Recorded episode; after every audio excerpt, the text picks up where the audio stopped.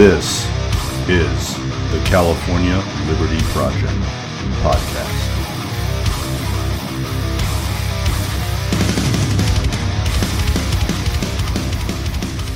So welcome back to the California Liberty Project once again. My name is Greg, and as usual, I appreciate all of you for downloading, for listening. Make sure to like and subscribe, and of course, follow us on Instagram at California Liberty Project, as well as Twitter and whatnot. And check out our brand new Rumble and YouTube channels. They're still new, maybe not brand new, but they're new. So if you can, give us a review. Make sure to like, follow, subscribe, and all of that. It really helps. So we've had a very interesting past few weeks, as we almost always do, in the national media and in the California state media. But nationally, there have, of course, been some really crazy stories, some stories that everyone's been talking about. And yes, we here at California Liberty Project are dominantly a California-focused podcast, but from time to time, it is fun to look at some of the national headlines and comment on those.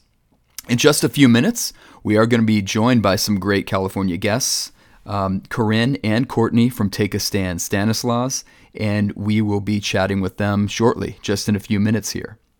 But nationally, some of these insane stories and some of these almost clown show stories, some of them sideshows, some of them propaganda, some of them very important. You know, all of these stories have been coming at us, and everyone's been talking about those, so I can't resist here. The Chinese spy balloon, Spygate, Balloongate, whatever you want to call it. I guess it wouldn't be Spygate. It's really Balloongate or Clowngate.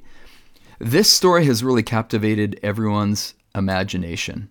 And, you know, obviously it was this spy balloon, you know, that was allegedly Chinese in origin, was picked up in the western United States, supposedly over Montana, or even before then. It's not clear to me when they first started tracking it. Biden, of course, in their incompetence, weakness, whatever it was, he's asleep at the wheel. They let the thing drift over several states, all the way over, eventually, to the Carolinas. And there's this big national outcry, oh, you're not doing anything, Biden, you're weak, you're feckless, you're incompetent, which of course he is all of those things. So in classic Biden administration fashion, they go too little, too late, and then they go to the opposite extreme and they completely overcompensate and blast the thing out of the sky with some kind of advanced missile technology. You know, it's almost like he could have been using a nuclear bomb to blast this thing out of the sky just to prove how competent and alert and tough he is, because he had taken a few days of really bad press. I think rightfully so. People are kind of wondering what these balloons are.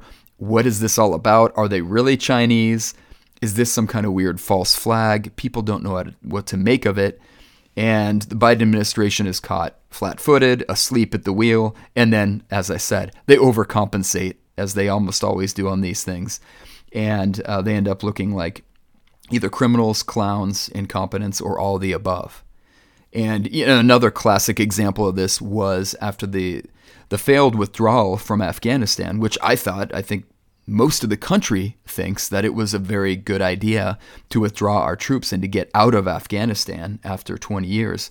But it was a botched withdrawal. And you remember, you know, there was tragically 13 American Marines and servicemen, servicewomen who were killed in uprisings and in violence in the ensuing days. And then, of course, there was that massive missile strike, which allegedly was taking out terrorists in Kabul or somewhere around there. And it turned out to be an extended family of like 10 people, innocent, completely innocent as far as I know, and a bunch of children were killed in that strike because Biden didn't want to appear feckless, incompetent, and weak. And so they murdered 10 or even 11 citizens there, civilians in Afghanistan.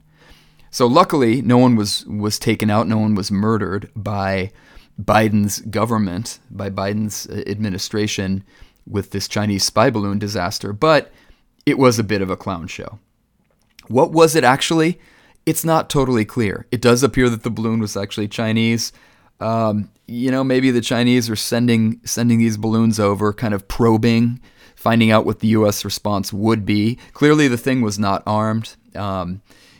Apparently, they could get a lot of the same surveillance and intelligence from their satellites.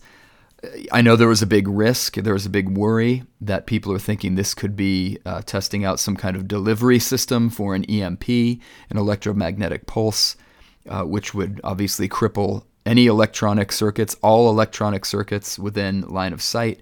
So if this balloon was at high altitude, high elevation, that would pose a big risk to the American homeland. It's just really not clear. But what we do know is that the people who are in charge, your rulers, my rulers in Washington, D.C., the people who want to run every aspect of our lives, they are not competent. You should be scared. These people are buffoons. They are dangerously incompetent. And we see examples of this all the time. Even to the extent that we are seriously having a lot of conservatives, a lot of independents, a lot of non-political people, and even some liberals talking about UFOs this past week. So after the clown show of the balloon thing a couple weeks ago, we all watched as more and more mysterious, quote, unidentified flying objects started appearing everywhere. And I'm thinking like, wait. All of a sudden now, you know, after Biden's weak and he overcompensates and he's, you know, he does the whole thing shooting the balloon out of the sky. And now all of a sudden we have 3 or 4 additional unidentified flying objects. No one can tell us what they are. All of these different national security bureaucrats in suits come out in various press conferences, and they're telling us this and they're telling us that. We're not totally sure what they are. And we're supposed to believe this? It's just a coincidence that all of a sudden 3 or 4 additional unidentified flying bodies or objects have appeared? I don't believe any of it. The whole thing is about control of the narrative. It's about public relations. They're trying to still put a nice, neat, tidy little bow on the PR disaster from the week before. And then I suspect that they even planted the UFO thing. They put that into the discussion, which is idiotic. These are not alien invasions. These are not alien craft. Some of these things could have been U.S. government crafts or American weather balloons, hobby balloons. We just don't know. One thing we do know is that anything you're hearing in the media itself is a lie. They're always flat-footed, the media. They always give you the partial story. Most of the mainstream media, so-called mainstream media, are just recording the regime's talking points. So anytime you hear anything this bizarre or such a strange fragment of a story, whether it's a Chinese spy balloon or an unidentified flying object, which is so stupid, this is not aliens. Anytime you hear discussion of that for 2, 3, 4 days in the media cycle, in the news cycle, question it because you're not getting the truth. We're probably not even getting 20% of what's actually going on. We don't know where these unidentified flying objects or flying bodies came from. We don't know who's launching them. It wouldn't surprise me if the U.S. government is launching them, just so then they can shoot those out of the sky too. You notice as well that where they were shot down were these like Arctic places in the Yukon over Canada, snowy mountaintops where we don't even know if we can recover the craft. Or one was in Lake Huron, right? I think that's near Michigan or borders Michigan in the Great Lakes. Oh, and we can't recover it immediately because, you know, it sank to the bottom of Lake Huron. It's just unbelievable. And they think that we're so stupid we're going to be distracted by all this. It is a distraction, and yes, we're talking about it. But the key thing is, all of you out there, and I got to remind myself too, don't believe it for 1 minute. It's all lies. It's all half-truths. And a lot of it is propaganda and PR for the incompetent federal government and federal bureaucracy.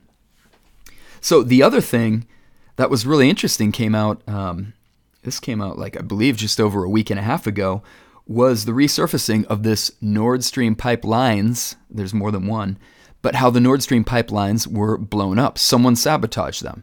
And of course, Seymour Hersh, this old school journalist had come out with this story on Substack with, you know, I think at least one anonymous source or whatever, but very credible, makes a lot of sense, would explain a lot of what could have happened with the Nord Stream pipelines sabotage story. And that's really damaging to this regime because they had been out there, as you recall, and you've seen these clips. But people in the Biden administration had been caught well ahead of time, well ahead of the Ukraine-Russia war. They were coming out in the media, granting these tough guy, puff piece interviews, saying, yeah, if something happens, if Putin invades, then that Nord Stream pipeline, or those Nord Stream pipelines, plural, are not long for this world. We'll take care of them. These idiots are so stupid. They were announcing it, more than a month or two ahead of the actual Russian invasion. And then, of course, just months ago, the Nord Stream pipelines are blown up. They're sabotaged off the coast of Denmark. And lo and behold, we just can't figure it out. It must have been, it's Russia, right? It's for sure Russia, because there's such a motive there for Russia to blow up their own economic lifeline, their own pipelines, their own influence over all of Europe and the NATO discussion. I'm sure it was Vladimir Putin. We're just supposed to believe that, coming from the mainstream media. It's embarrassing, man. What they put out is an embarrassment. Don't believe any of it. It's all propaganda. I'm not saying I know 100% that it was the United States government or military that was responsible for this, but it makes the most sense. We have the means. It's an advanced operation. We were there conducting military or naval exercises right before this happened.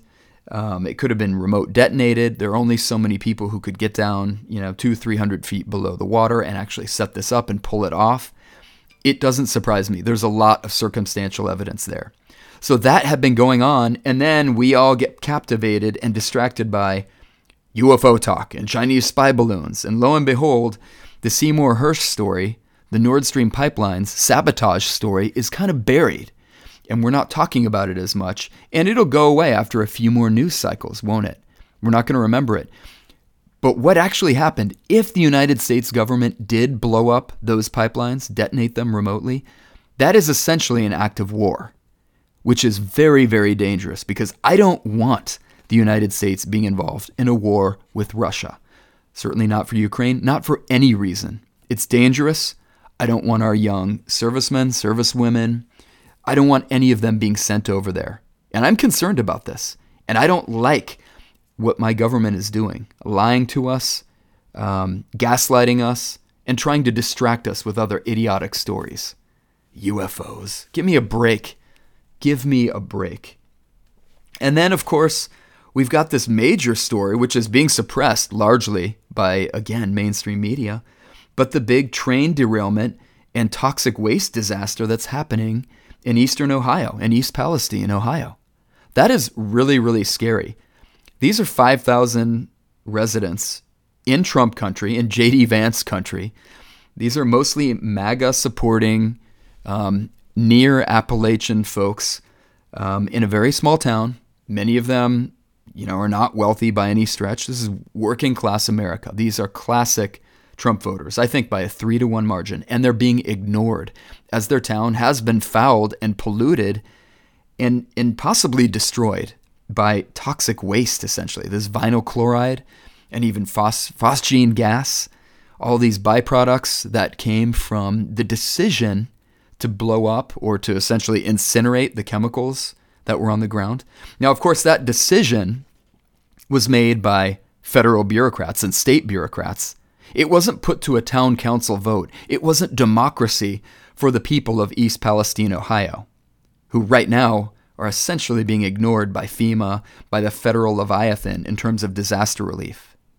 You would think that if we're going to have this massive, gigantic Leviathan state, that occasionally when there is a terrible accident or a huge act of God, an act of nature, something that really just innocent people are victimized and innocent people are hurting. You would think in that case, we could actually have a government that might send them relief checks. Not that I support a massive welfare state. I don't. But if we're going to have it, isn't this the reason? Isn't this the scenario as far as why we have this gigantic Leviathan state, the total state? The answer is yes. But the problem is these aren't the right victims in East Palestine, Ohio. As I said, these are working class, dominantly Trump voters. MAGATs is what they're referred to by the so-called elite in the New York, Washington, LA media.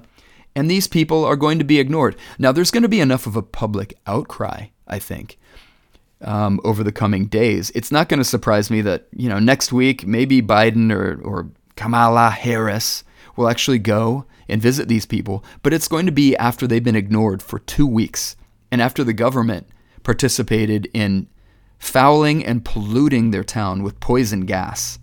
And who knows what kind of poison byproducts are seeping down into their creeks and into their water supply. I would not drink that water. That stuff is seriously carcinogenic, that vinyl chloride and a lot of those other chemicals. No way. I mean, I would be very worried for the folks of East Palestine, Ohio. And then you have the news of at least one journalist who was detained in the early days of this thing. Very little has come out on that. That's disturbing right there. And then I was reading through even on Apple News, at the Apple News summaries. They're saying, yeah, this is partly fake news. Then you read through it and it's like, well, it was only one journalist who was detained. And they were later released. So they were arrested, but they were released. That's not fake news. That actually happened. And it could have been more than one. They're at least admitting that there was one journalist who was trying to take pictures or document this in the early days of this train derailment. And so, yes, that person was arrested. There could have been more than that. But why is it being suppressed? Why is it so hush-hush? Again, the Biden administration being caught flat-footed and incompetent and asleep at the wheel. And I'm not saying this was Joe Biden's fault. I'm not making it a partisan issue to that extent. But nonetheless, what are they doing? If this happened in certain other cities or counties in America, we know there would be a very different response. Like if this happened in the suburbs of Northern Virginia or the suburbs of Boston or certain other places throughout the country, we can almost be guaranteed that there would be a very different response. But no, this happened in an area that's near Appalachia. They're not especially wealthy. They're just a bunch of Trump voters and deplorables. And okay, so the government will be there maybe in 2 weeks, maybe in 3 weeks. Go back to your homes. Drink the water. It's fine. We went out there with a little testing meter. The EPA did. And the air's fine. That attitude it's vile. It's disgusting that these people are being ignored by, quote, their government that's supposed to be looking out for them. So I'd say defund the EPA, abolish the EPA. It's worthless. Half the time they're the ones causing these mining disasters or industrial accidents. So the EPA does nothing for you. Most of the time they just victimize businesses and make it impossible to employ people and to engage in industrial activities. So yeah, I find this very troubling. And then we have to deal with. We actually look at stories that really do matter across, and of course, East Palestine really does matter. But we look at other stories that are really disturbing and that are impacting people around the country. And we're looking at the mRNA vaccines that were added to the childhood schedule of recommended vaccines, starting at 6 months of age. And this happened. The CDC did this.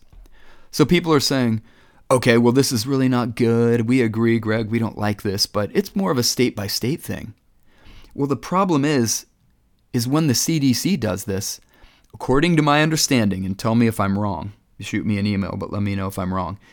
I believe it was according to the PrEP Act or some of these other federal inoculation and vaccine acts that immunity can be extended as long as there are certain, I don't want to call them mandates, but in this case, some of these vaccines, if they're officially on the childhood schedule of recommended vaccines, then suing these companies, such as a Pfizer or a Moderna, it's nearly impossible, essentially. They might actually get legal immunity. And I need to look more into that. Again, shoot me an email. Let me know if you have special knowledge on that.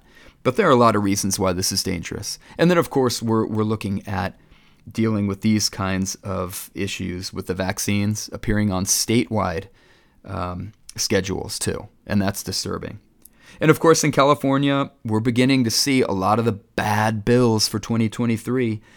A lot of people have been doing great work on AB 659. And in a couple minutes, I'll talk to Keryn and Courtney about this and a few other bills. But AB 659 is worrisome. They're going to try to force the Gardasil HPV vaccine on all of California's school children in private or public schools starting in grade 7, I believe. again, like 12 years of age. And that is very disturbing. And that's something we're not going to stand for. The answer is no. My answer is no. For my wife and me, for our family, the answer is no on that. There are other bills, too, that are crazy that are coming out. We're going to focus on, we'll talk about in the coming months. But one of them that I just became aware of is Senate Bill 541. Have you guys seen this? SB 541. Start posting on this. Start looking at this.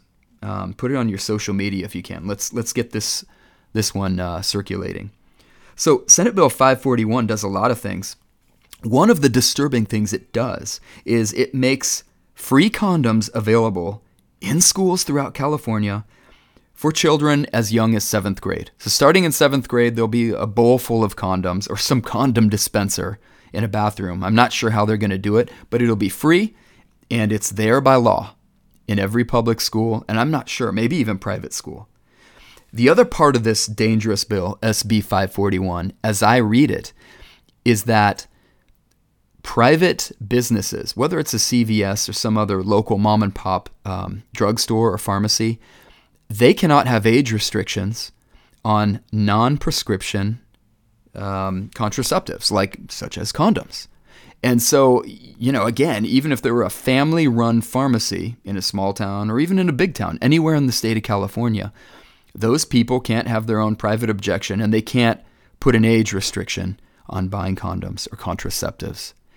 And there's a lot more dangerous stuff in SB 541. This is a bill that has to be defeated. So let's find out more. Let's get the conversation going with SB 541, as well as AB 659 and a bunch of other bad bills. We got to be engaged. We got to get active. One more thing, and then we'll get to Keryn and Courtney.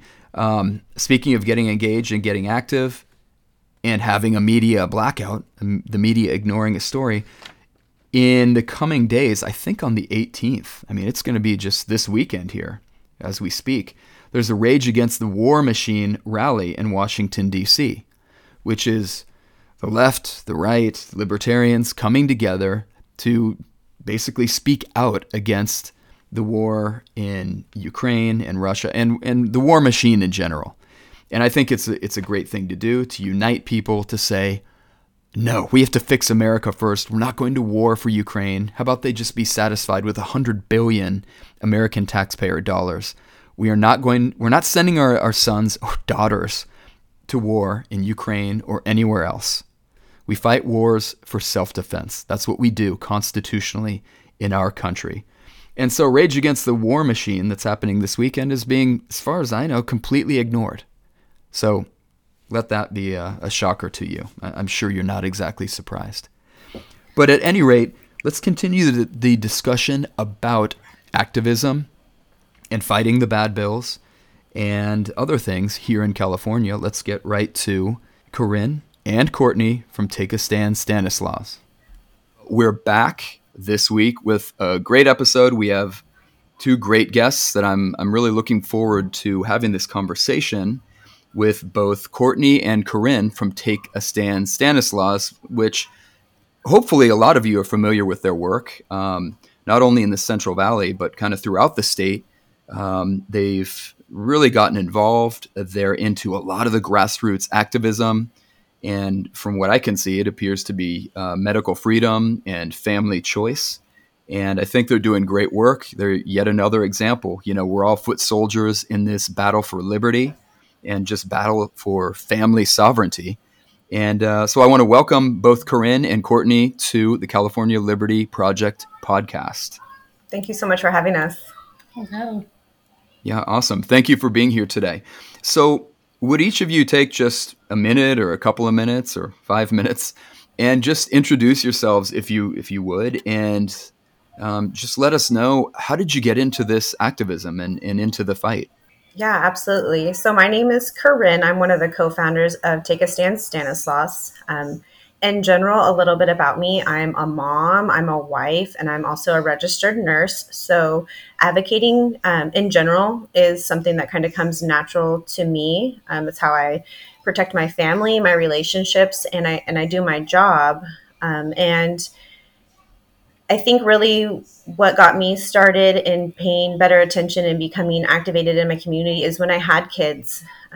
A lot of us have felt that pendulum swinging back and forth and the effects of our legislators making laws that impact us. But when we had kids, it kind of brought us to a different aspect of feeling that pendulum swing and activating us into doing something to protect our children. And I think that's kind of what brought most of us together is our kids. Yeah. My name is Courtney. I'm a wife. I'm a stay-at-home mom. I'm a freedom fighter. We are here in Stanislaus County, of course. I actually met Keryn and some of the other moms from our group at the Board of Supervisors meetings. And that's how we got connected and started to form this group. And this is at least my second year of legislation going into this. So still kind of new and still trying to learn everything, but ready to fight by any means necessary. Yeah, well, we've got a fight on our hands, a metaphorical fight, absolutely. And it's been really interesting too, because I think so many of us really got involved or kind of reignited our involvement in the movement for liberty. And even without highfalutin talk about the liberty, just trying to achieve family sovereignty again, right? We got really brought back into it with all the COVID tyranny and authoritarianism and all the insanity that happened. I mean, just continual insane policies, right?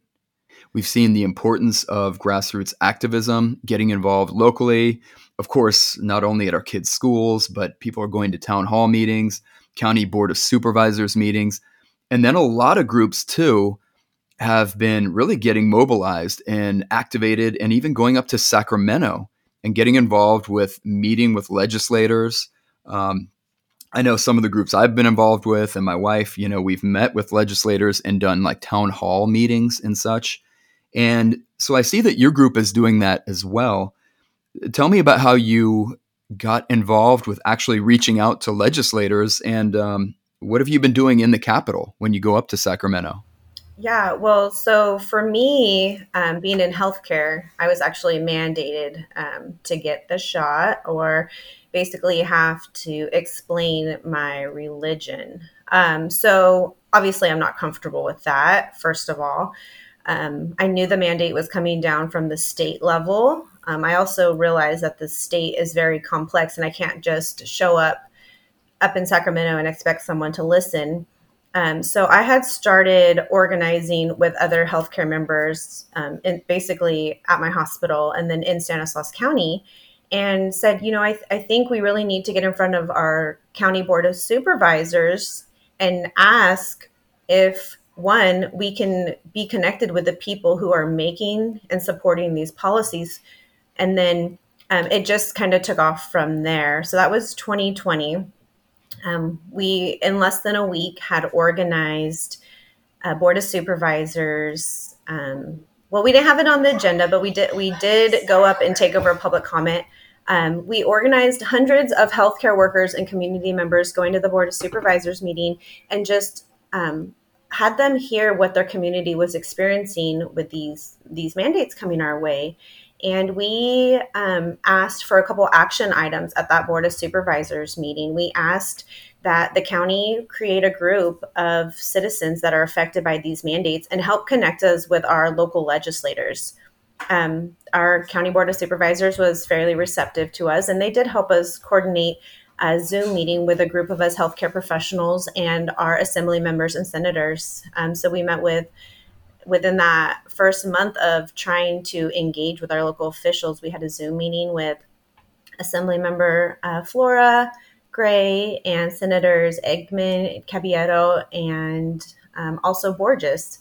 And so that's kind of where it started for us. We knew that we wanted to remain nonpartisan because the issues that we were facing were bigger than party lines. And we knew we were the only way we were really going to be able to even hold any ground against this system was the grassroots way, really getting the people in the community engaged and informed and empowered. I think one of our biggest things is providing resources for people to empower people.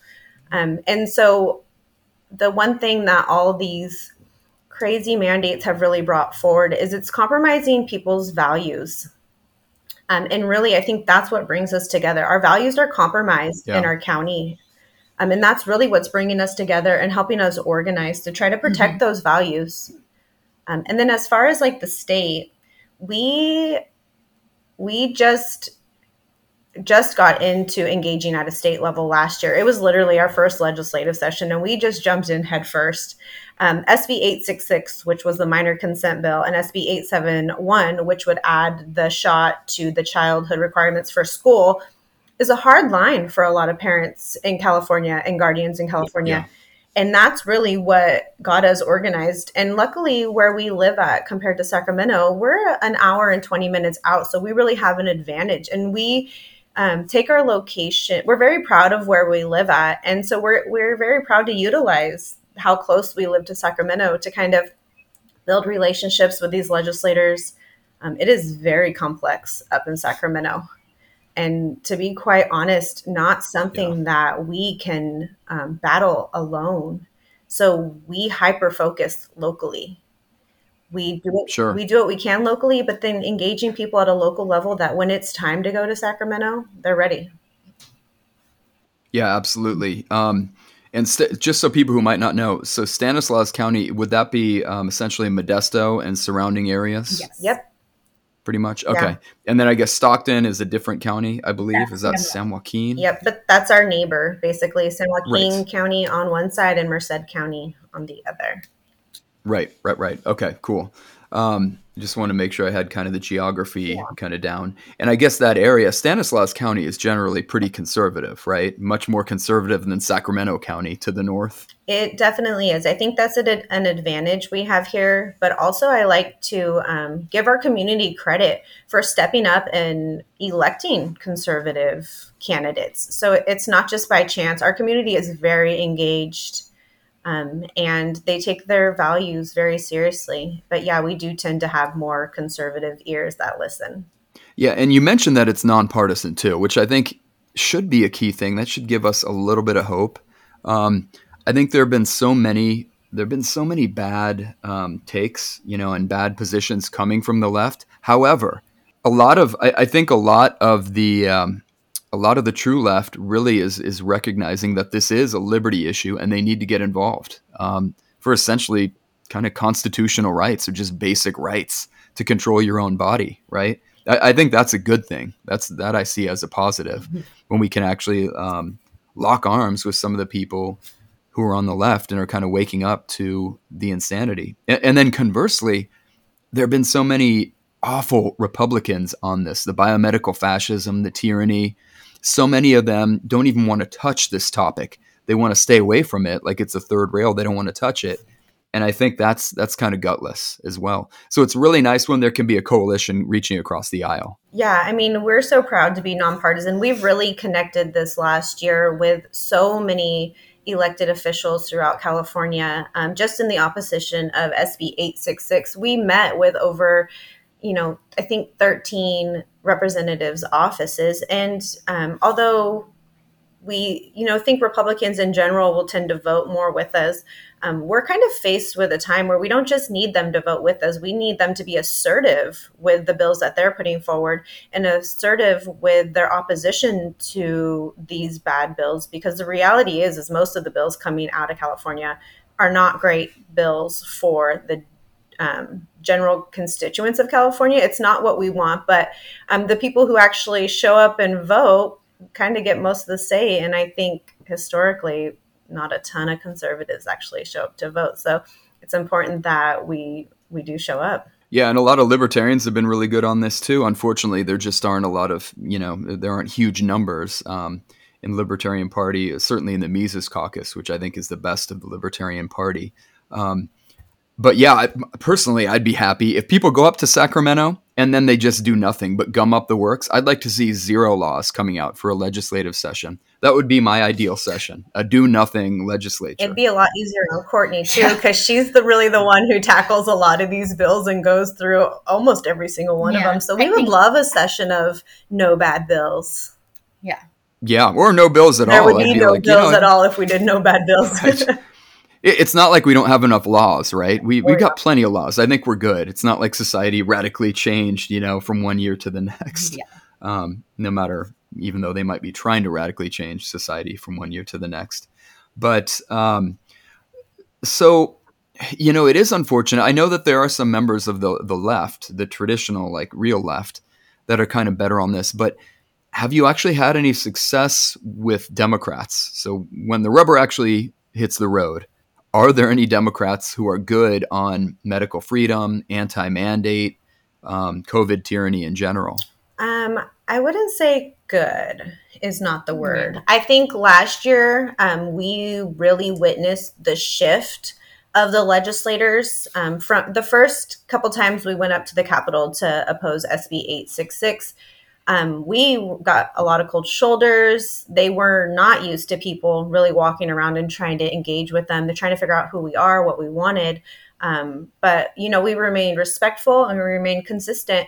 And although I don't think we're going to see a huge shift from Democrats voting party lines, I do think last year we were able to experience a shift in them, at least giving us an opportunity to kind of hear our points out. And it did make some of them second guess just moving forward, voting party lines, no question asked. And I think that is actually how we defeated that bill, was we did get through to quite a few Democratic representatives who kind of started to question, you know, do the risks outweigh the benefits, and what is the necessity of, you know, SB 866? So although I don't think they're going to just jump party lines to vote, I do think we did witness a shift in them at least being reasonable and listening to us and respecting us.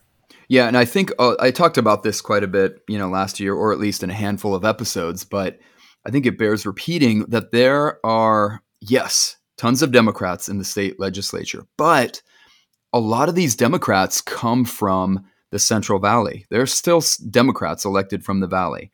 There are still Democrats elected from Orange County, believe it or not, in the suburbs of San Diego. So places that are typically more normal, or I don't want to say conservative, but just kind of maybe more traditionalist, right? And maybe with some populist leanings. I think in a lot of those districts, that's where we can actually have more of an impact. When there is maybe a Democrat state legislator, whether it's a senator or an assemblyman, assemblywoman, whatever, in those more contested districts, we were able to speak with some of their offices, and if nothing else, just leave phone calls and leave messages that I think actually do matter. You know, all these legislators talk about if they get inundated with 20, 30, 40 calls in a day, that's actually a big deal. And it seems like, you know, all I did was call and leave a message. But even that little bit of activism, which I know we were all doing last year quite a bit, even that really does quite a bit in terms of just telling the legislator that we're paying attention, right? That we're not asleep at the wheel. Yes. And we don't even have to be calling our own legislators. We can also call others. I've called every single assembly member and senator last year about SB 866. And you can call after hours and leave a message. You don't have to call and talk to people, and you can still get your voice and your message heard. Yeah, and although they're elected to represent their local constituents, they're elected to represent all Californians. They sit on committees which represent all Californians. So it's more than appropriate to reach out to them.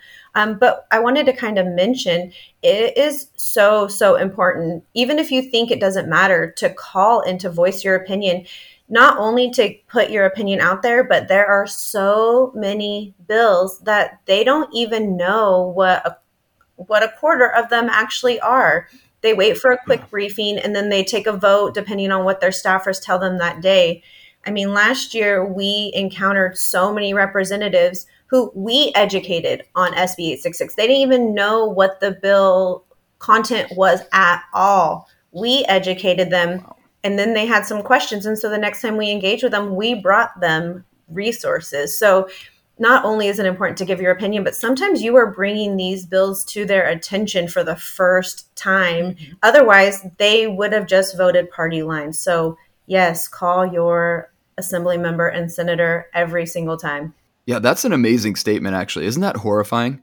We're supposed to live in this, you know, republic where these people go up and they represent our values. And Yet it might be just citizen activists who are bringing this stuff to their attention for the first time. Otherwise, they would just sign off on the bill or push it through committee or whatever. To me, that's horrifying. So looking ahead at what we're facing, I mean, I know there's been some good news.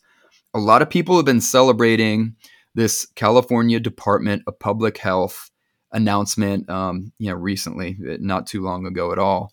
They were talking about not pursuing or not putting into effect the vaccine mandate for the COVID-19 vaccine specifically. And I know that's a reason to celebrate. That's good news and everything, that they're not going to push it through kind of through the bureaucratic state or administratively.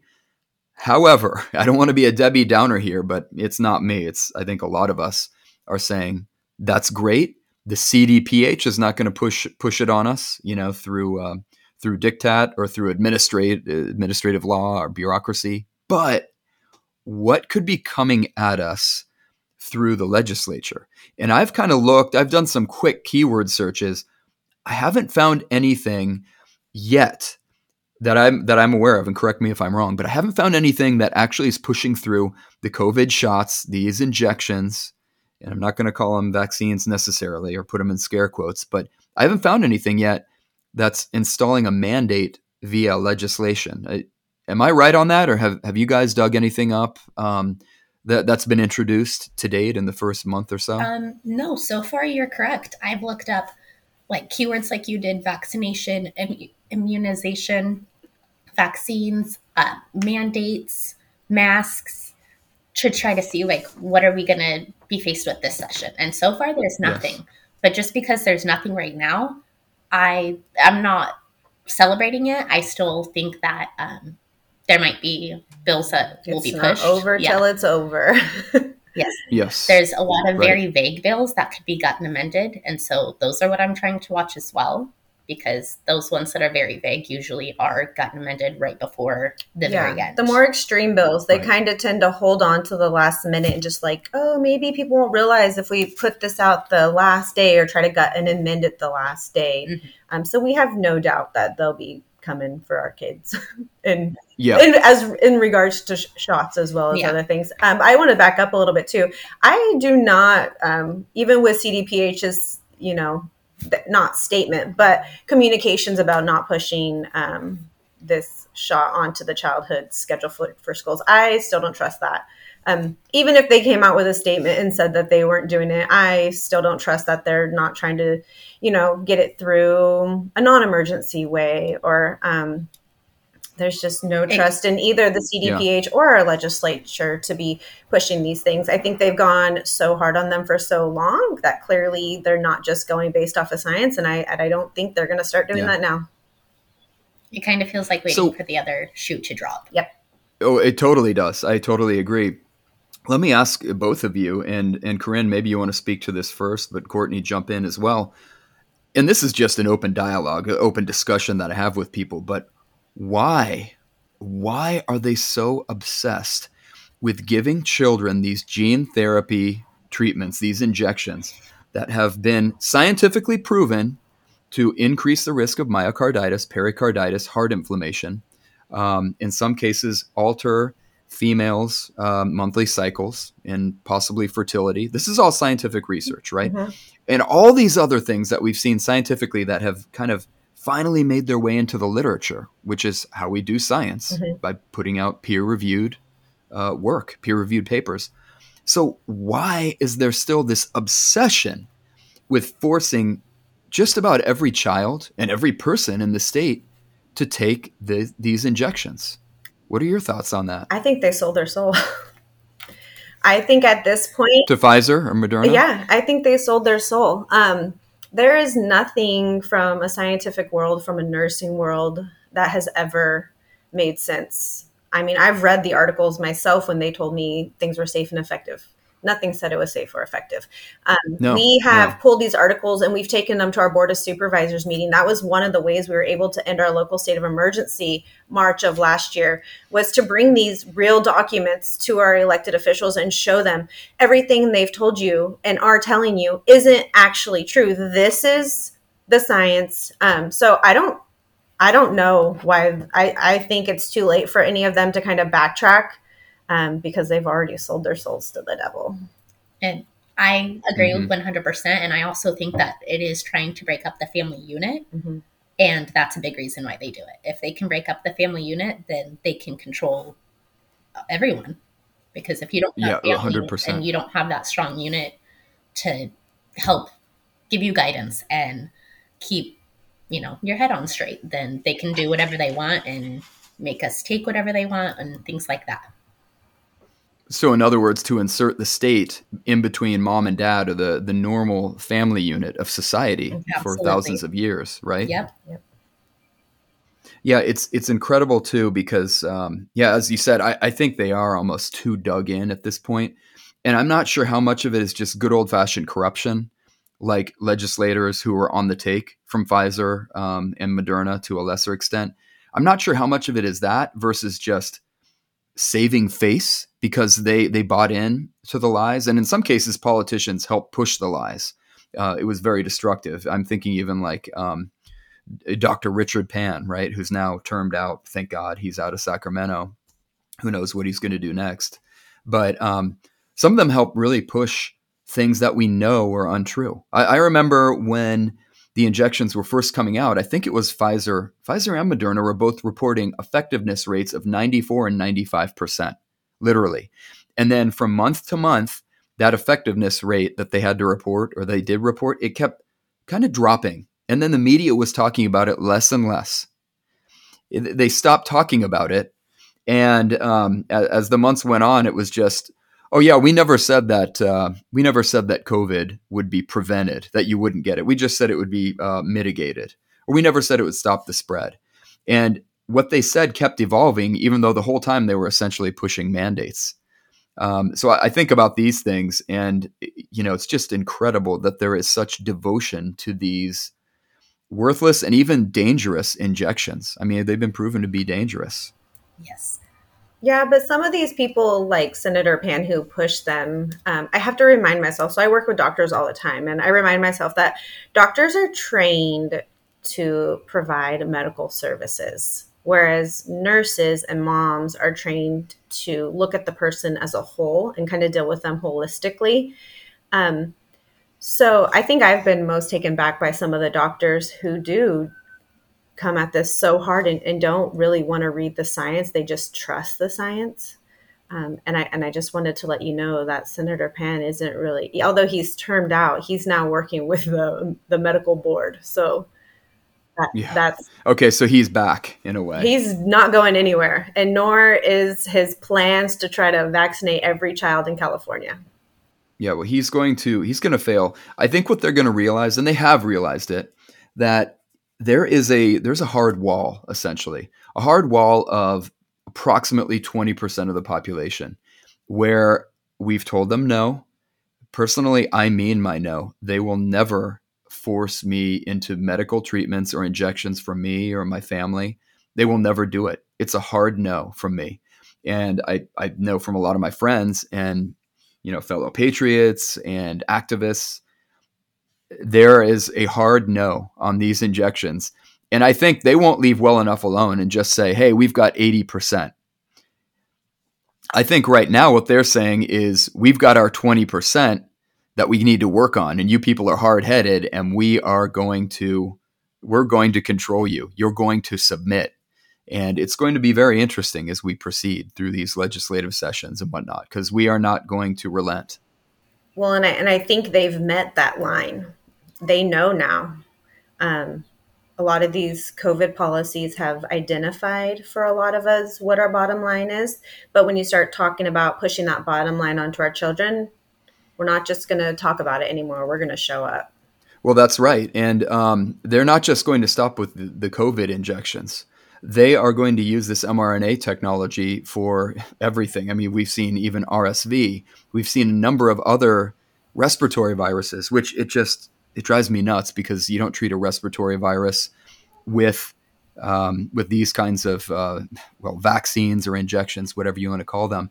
And actually the science, I don't know if you've seen this recent paper, either of you, that just came out in Cell, which is one of the leading biology journals. It was actually co-authored by Fauci and a few other people. And they basically come out and they're admitting that using these types of injections or vaccines against common respiratory viruses like COVID and others, they said, yeah, this is not effective. We're going to have to look at next generation treatments because what we've done is not effective.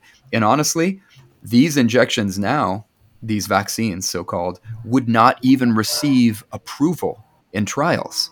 So it's amazing. It's like they let the steam out a little bit at a time and the truth rolls out bit by bit. Have you seen this this new journal that's kind of trickling out? I think Robert Malone or others have linked to it on their Substacks. You know what? I've seen pieces of it. And it just kind of supports the fact that we are not going to trust the CDC or the government any longer. And that's a really sad thing for me as a nurse, going through nursing school and all these things. The CDC was like the standard of care and who I trusted for my resources. That's just not going to be the case anymore because of things like this. Yeah, that is sad. But I think a lot of us have kind of come to that realization that there's no trusting the CDC. I want to abolish the FDA. I'd abolish the CDC too, because I don't need to be paying billions and billions for them to play around with gain of function research in foreign countries and set up biolabs and fund them in Ukraine. And all this is supposed to be a conspiracy theory, but I'm not a conspiracy theorist. I think people like me and perhaps yourselves can just, read the writing on the wall. We can just kind of see the facts as they are. So as we take a look at maybe some of the specific bills that are starting to emerge since January, here we are in February, are there any interesting or scary or horrific bills that either of you have seen? Anything that we should take note of or we should be watching as they come through? So I have a couple here. AB 7 is by Laura Friedman out of the 44th District, and it's called a Transportation and Funding Bill. And it says this bill would enact subsequent legislation that would eliminate single occupancy vehicle freeway capacity projects and allow capacity projects only for bus rapid transit, rail, active transportation purposes, projects that significantly add safety, and projects that significantly reduce congestion without interfering with existing maintenance and rehabilitation needs. So in layman's terms, that means like no more road work for single vehicle people, for single vehicle cars. So, road to me, I could be wrong, but that means like no more road work on freeways because a lot of that is just people going back and forth. It's not community transportation. And so that kind of signals to me that that's not okay. Like we have a lot of bad roads in this state. We have horrible infrastructure. So why would we not make it right? Why would we not try and fix them? Well, and I think it just kind of shows you like their focus isn't necessarily on the individual or the constituents of California, but more of like the business, the business part of it, the more communal projects of trying to get everyone to not drive your car, to only take buses, to only take trains and things like that. And then I have AB 245 by Tina McKinner out of the 61st District. And that one is kind of a hard one to decide, like, yeah, we're not against it, but we're not for it, because it makes requirements for high school coaches and trainers to now be, they have to be trained in the signs and symptoms of cardiac arrest. Why all of a sudden we know that the vaccine has caused cardiac arrest and myocarditis and pericarditis in young individuals. And so that's why it's concerning for me. But I do see it also as a good bill, because if we're going to have players having heart attacks and cardiac arrest, then yeah, we do need people to be on the lookout for that. But we shouldn't be normalizing it. We shouldn't be just like, oh yeah, cardiac arrest, who cares? No, that's why it's concerning for me. Yeah, I agree. Normalizing things like that through our legislature. But it is a slippery slope, though, because unfortunately, I think we do need these things on campus, although we don't want to need them. Yeah. SB 88 is by Nancy Skinner, and she's in the 9th District. And that's a people transportation bill. And that one is very concerning to me. because it would codify existing regulations and rules that currently govern who can provide people transportation and what type of vehicles they can drive. And I'm sure that they're going to try and say that it's for like high gas prices, and they're going to allow teachers and parents to take students to field trips and things like that. But it doesn't say that. It doesn't say that, you know, teachers or anyone else, administrators, cannot take children home or anything like that. So for me, that's where it's concerning, because I have family members that drive bus for schools, and they do an extremely rigorous background check. They're in a database with the DOJ, and it checks like every single country there is. It's the like highest, strictest one they could do. They have to do 20 hours of instruction in the classroom, 20 hours behind the wheel driving. They take a written test every 5 years, which is 45 questions, and they can only miss 5 or they fail. And then they do a drug and alcohol testing very frequently. And if they pass everything, then they do a behind the wheel test with CHP, kind of like we do for permits, how you have to show that you know how to drive it. You know how all the operations work, like the blinkers and how to open the emergency exit door and things like that. So for them to try and let anyone just take kids, like, that's very concerning, because you don't have to have a background check to, in this bill, it doesn't say like, oh, you have to pass a background check or anything like that. I see that they probably are trying to do something good with it, but it just does not seem good at all to me. Yeah, I almost look at every single new law skeptically. I hate to be such a cynic, but yes. I'm a cynic. You know, what can I say? And I think we see like the intent of some of these bills as being good, but historically, California just misses the mark Every time, in our opinion. So we kind of look at them the same way as you. Yeah. And we've got plenty of laws already, right? I'd like to get rid of 90% of our laws. And many. Yeah. And there are a few COVID ones that I had found, COVID related ones. I'm sure there are tons, but have you heard of this AB 408, which I guess would establish a bond and spending package for the so-called climate crisis and for COVID-19 recovery? So that one to me is scary because it's going to get us into more debt, more spending, chasing COVID-19 recovery, which is like, okay, aren't we recovered yet? But so that's going to spend more taxpayer dollars. And we're already in a deficit, so I'm not sure where that money is going to come from. Well, that's right. And we are losing taxpayers. Everyone's familiar with our net loss of residents and taxpayers to other states, such as Texas, Idaho, Arizona. And that's right. Our tax base is going to be shrinking. We're in a deficit, but go ahead, you know, keep spending money, right? Like there's no tomorrow. The other scary one. Oh, go ahead. Yeah. I said it's not their money they're spending, it's our money, so they're okay with it. I guess the only good news, relatively good news, is that they can't print dollars like the feds can to finance this insanity. But there was also AB 269. I don't know if either of you had seen this one. Apparently, it's going to expand locations where COVID therapeutics and medicines can be dispensed. And I think they're going to essentially just kind of liberalize that whole process. And so I don't know the details on that one, but I think where it's going is essentially we can let any pharmacist, we can let almost any retailer, perhaps, I'm not sure about this, but anyone can dispense therapeutic medicines. It doesn't have to be your doctor or nurse, healthcare professional in a clinical setting. It could be a retail setting. And I think it continues more of that, the COVID injection, just insanity of, you know, just completely taking away, like you don't have to look at someone's medical history. You don't have to do an exam on the patient. Just give them medicines, give them therapeutics.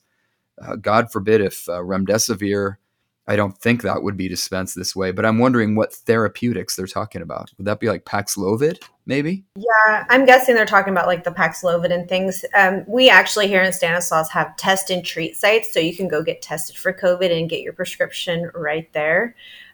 Which is essentially kind of the same thing you're referring to for 269. But yeah, you're right. No history, nobody who has any experience with pharmacologics and how medications work together adversely and cause problems.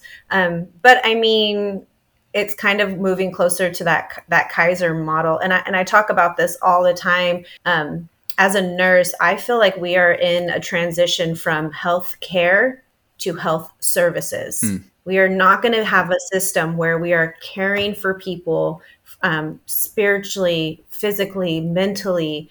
We are transitioning into what I call providing health services. It'll be here's your medications, or even kind of like Kaiser does. I've heard Kaiser, you can call them, kind of tell them what symptoms you're having, and they take a guess at what you have going on, and then they'll tell you, well, we have these, couple antibiotics for you to choose from. Yeah, that is not how healthcare works. No. And there's trained professionals who need to assess the person holistically and prescribe appropriately, but we are moving, we're really moving away from that care aspect and just to services, and to see legislation come through like this just kind of confirms my thoughts that that's where we're going with healthcare, unfortunately.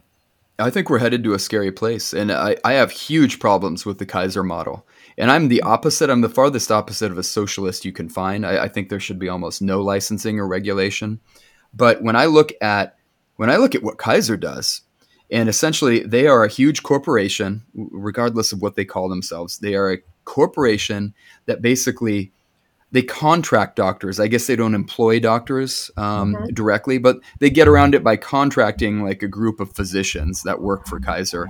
And then they have these doctors and healthcare providers who have a conflict of interest built in. They're contracting for this company, which wants to minimize its expenditures on your health. Yet you have a patient who's saying, well, I want this test, or I want this treatment. And everything goes through that bottom line, that dollar mentality through their corporation, because the doctors, I don't care what they say, the doctors are working for them or contracting for them. It's a huge problem in healthcare. No, it's a huge problem. And then they have some type of an emergency order, and then they don't allow families to be next to the bedsides of these patients. And so now they have nobody advocating for them. It's not safe. It's a scary, scary system. Yeah, it is. And I'm just shocked going back to stuff like AB 269.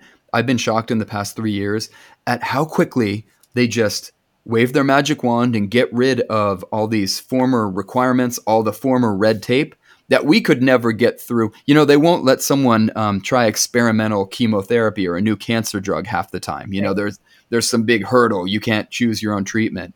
The right to try, and such. You've got the right to die, but not the right to try. It's incredible how many bits and pieces of red tape and obstacles people who are suffering had to go through in the past. But yet when COVID came along, they waived all the bureaucracy, all the red tape, and they started letting, stalkers and busboy, well, not busboys, but cashiers in a CVS administer injections, almost, maybe not quite, but well, you could walk into a pharmacy, right, and just demand medical treatment. They don't even know your history. Yeah, and we have so many elected officials giving medical advice these days, and I constantly am asking about scope of practice. Like, what are these elected officials' scope of practice? Yes, I don't think a lot of these things should fall within the laws and legislature that they're allowed to create. Yeah, absolutely. It's rather scary the way the rules have been bent, twisted, and why is the question? Someone on the take. I had also seen that there's this AB 28. Shifting gears just a little bit, a gun violence prevention tax. That's Gabriel. Oh, yeah. God. There's a lot of those bills this time. Yeah, okay. He has a lot of those that are very concerning for me. Okay. AB 28, AB 29, AB 36, they're all firearm bills from Gabriel that are concerning. And Gabriel is, who is that person? Where is that person from? He is Jesse Gabriel. Jesse. I don't remember. He's an assembly member. Okay. Yeah, and there's a lot of firearm bills this session. Yeah. I know Take a Stand doesn't have really too many resources or the capacity to deal with many of them, but we do work with other organizations, which this is like their specialty, these gun ones. But we kind of help identify them, and we definitely give our position on them and let our position be known. But in general, Jesse Gabriel tends to be one of the more progressive and not as willing to kind of hear what you have to say as a Californian. Okay, so we're going to have to look out for looks like a whole slew of those different gun bills. Yes, there are quite a few firearm bills. Oh, boy. Yeah. Yeah, and I know Firearms Policy Coalition does really, really good work. Typically, sometimes they pick up some California stuff. Gun Owners of America or California is good too. Yeah. Another one that is also very, very concerning is ACA 4 by Isaac Bryan out of the 55th District, and it's about our elections. This bill would repeal the disqualification of, if you're in prison, whether it's state or federal, now you would be able to vote. It doesn't matter what you did.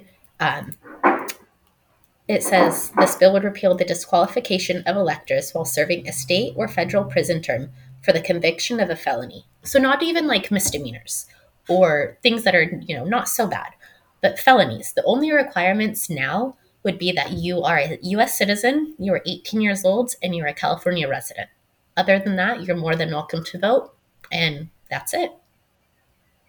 Yeah, I mean, I feel like you commit a felony, you've lost that right. Not that I'm opposed to allowing people to join some type of rehabilitation program and really trying to turn their life around and find out how they can better incorporate themselves into the community. I do think that would be a decent opportunity for them, but that's not what we're talking about here in this bill. We're talking about every single felon having the right to vote. Yes.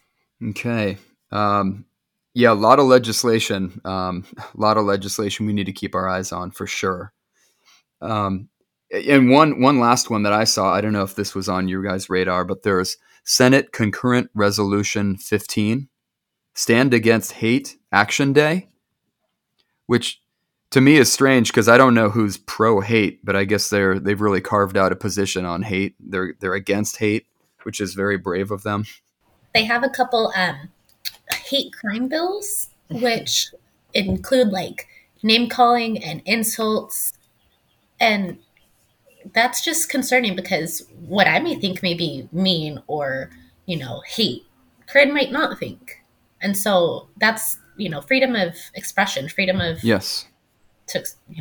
Yeah, and I mean, I'm sorry. I don't support hate by any means, but no. I do think you are allowed to be a little hateful at times if something is really bothering you. I don't feel like that is something that our legislature has to control, but I do think this is the angle they're going to take right now. I think the shots and those things have kind of lost a lot of the steam that they had before. So the new angle is kind of like...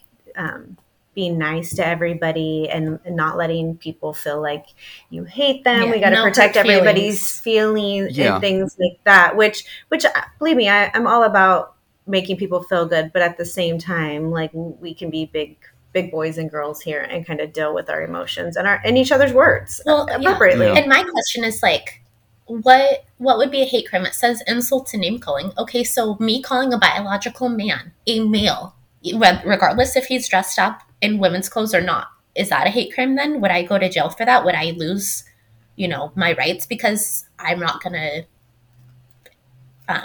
Well, these vague bills... That's why these vague bills concern us is because they leave so much room for interpretation. And we know how California tends to interpret these things. Oh, yeah. And personally, the reason why I'm against any and all hate crime bills is because what they really are thought crime bills. Absolutely. And you can have any opinion you want to. We can think someone is an awful, terrible, prejudiced bigot or a hateful, mean person. And they might be, some of those groups or those people might be very reprehensible, awful people. But it's not illegal to have a rude thought or to have a mean thought. At the end of the day, what's illegal is assaulting someone, right? Or punching someone or hurting someone in a physical way, stealing their property. That's what's illegal, no matter if the person's mean or if they're hateful or if they're the nicest person on earth. It's like, what is it? A consolation that you were assaulted or beaten by someone who has good thoughts in their heart versus a hateful person. I detest this line of thinking because I think it gets into thought crime status. And with AI coming at us, there's going to be a lot more of this type of garbage. And they're going to try to root it out with an algorithm. And so forth. I think it gets into scary territory. Definitely. Yeah.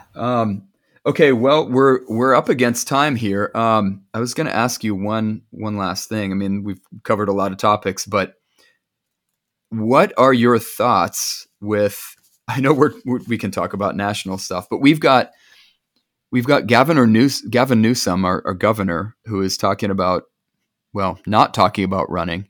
Could we see a Newsom versus California's own Kamala Harris primary coming at us in 2024? And what kind of a disaster might that be? I mean, just those two names in one sentence sounds like a disaster. There's a leading question. Yeah, that sounds like a disaster to me. I think we can see it. I don't think he's humble enough to stick around California and try to make good on his promises. He hasn't done it this far into his governorship. I don't think he's going to start now. I do think he's always looking for what's bigger and better and willing to just leave what he had behind. I do think a Kamala versus Newsom is a potential for our future. All I can say is people are fleeing California because they cannot stand the guy. So why would anyone want him for president? Nobody wants that. It's interesting, right, though, because a lot of people have left California, typically conservatives. And then he's actually less favorable now in this election than he was last, even with the amount of Californians leaving. The one thing on our side is the people who are leaving California and dispersing themselves throughout the United States generally don't favor him.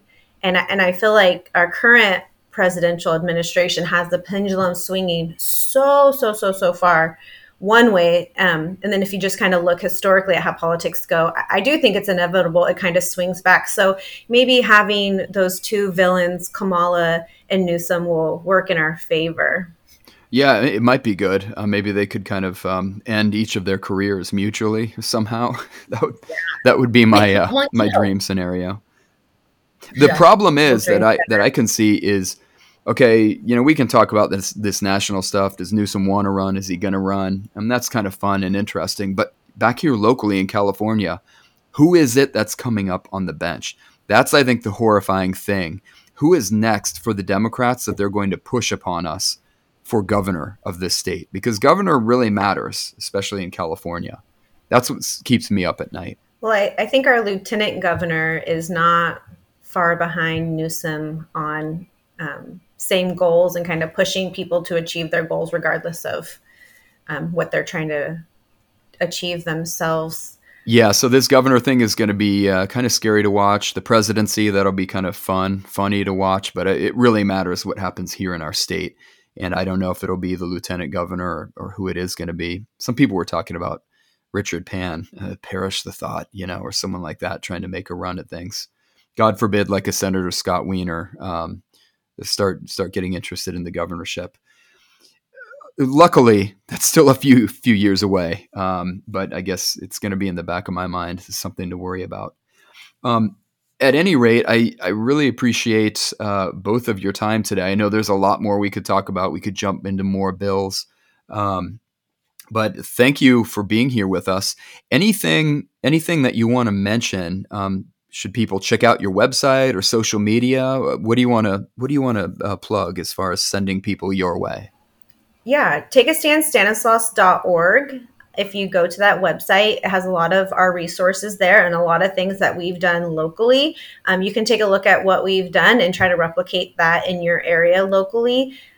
There's also a link to contact us email, which is takeastandstanislaus@gmail.com. I mean, we can give you just some inside tips of how we were able to be successful in ending our local state of emergency and just different kind of things locally. But most importantly, go to findyourrep.ca.gov and find your assembly member, find your senator, start calling their offices and asking to just schedule meetings with them. You don't have to have anything in particular that you want to address. You can simply get a meeting with their office and just tell them the things that concern you and the things that you want to see supported locally.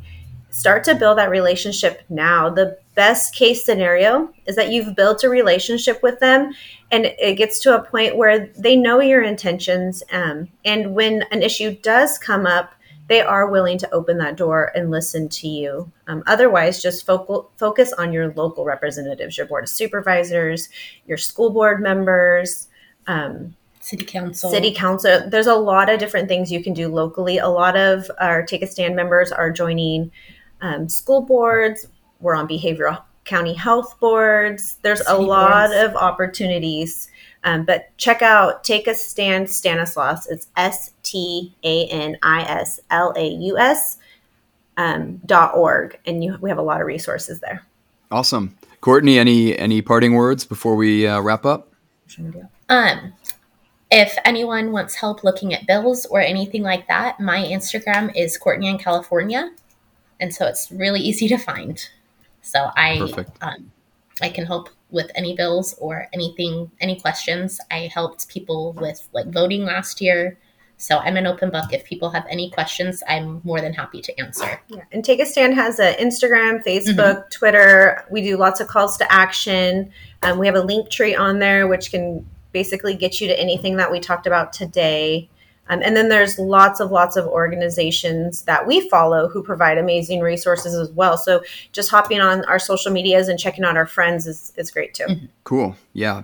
There's a lot of work to do. And I really applaud both of you and the organization Take a Stand Stanislaus for getting active and being a leader. You know, we need a lot of leaders and foot soldiers in this struggle. And I think you've done great work. And I really appreciate you coming on the podcast today. Well, thank you for having us. Yeah. It was a pleasure being on. Thank you. Awesome. Thanks so much. This has been the California Liberty Project podcast. Make sure to subscribe, share it with others, and follow us on Instagram and Twitter.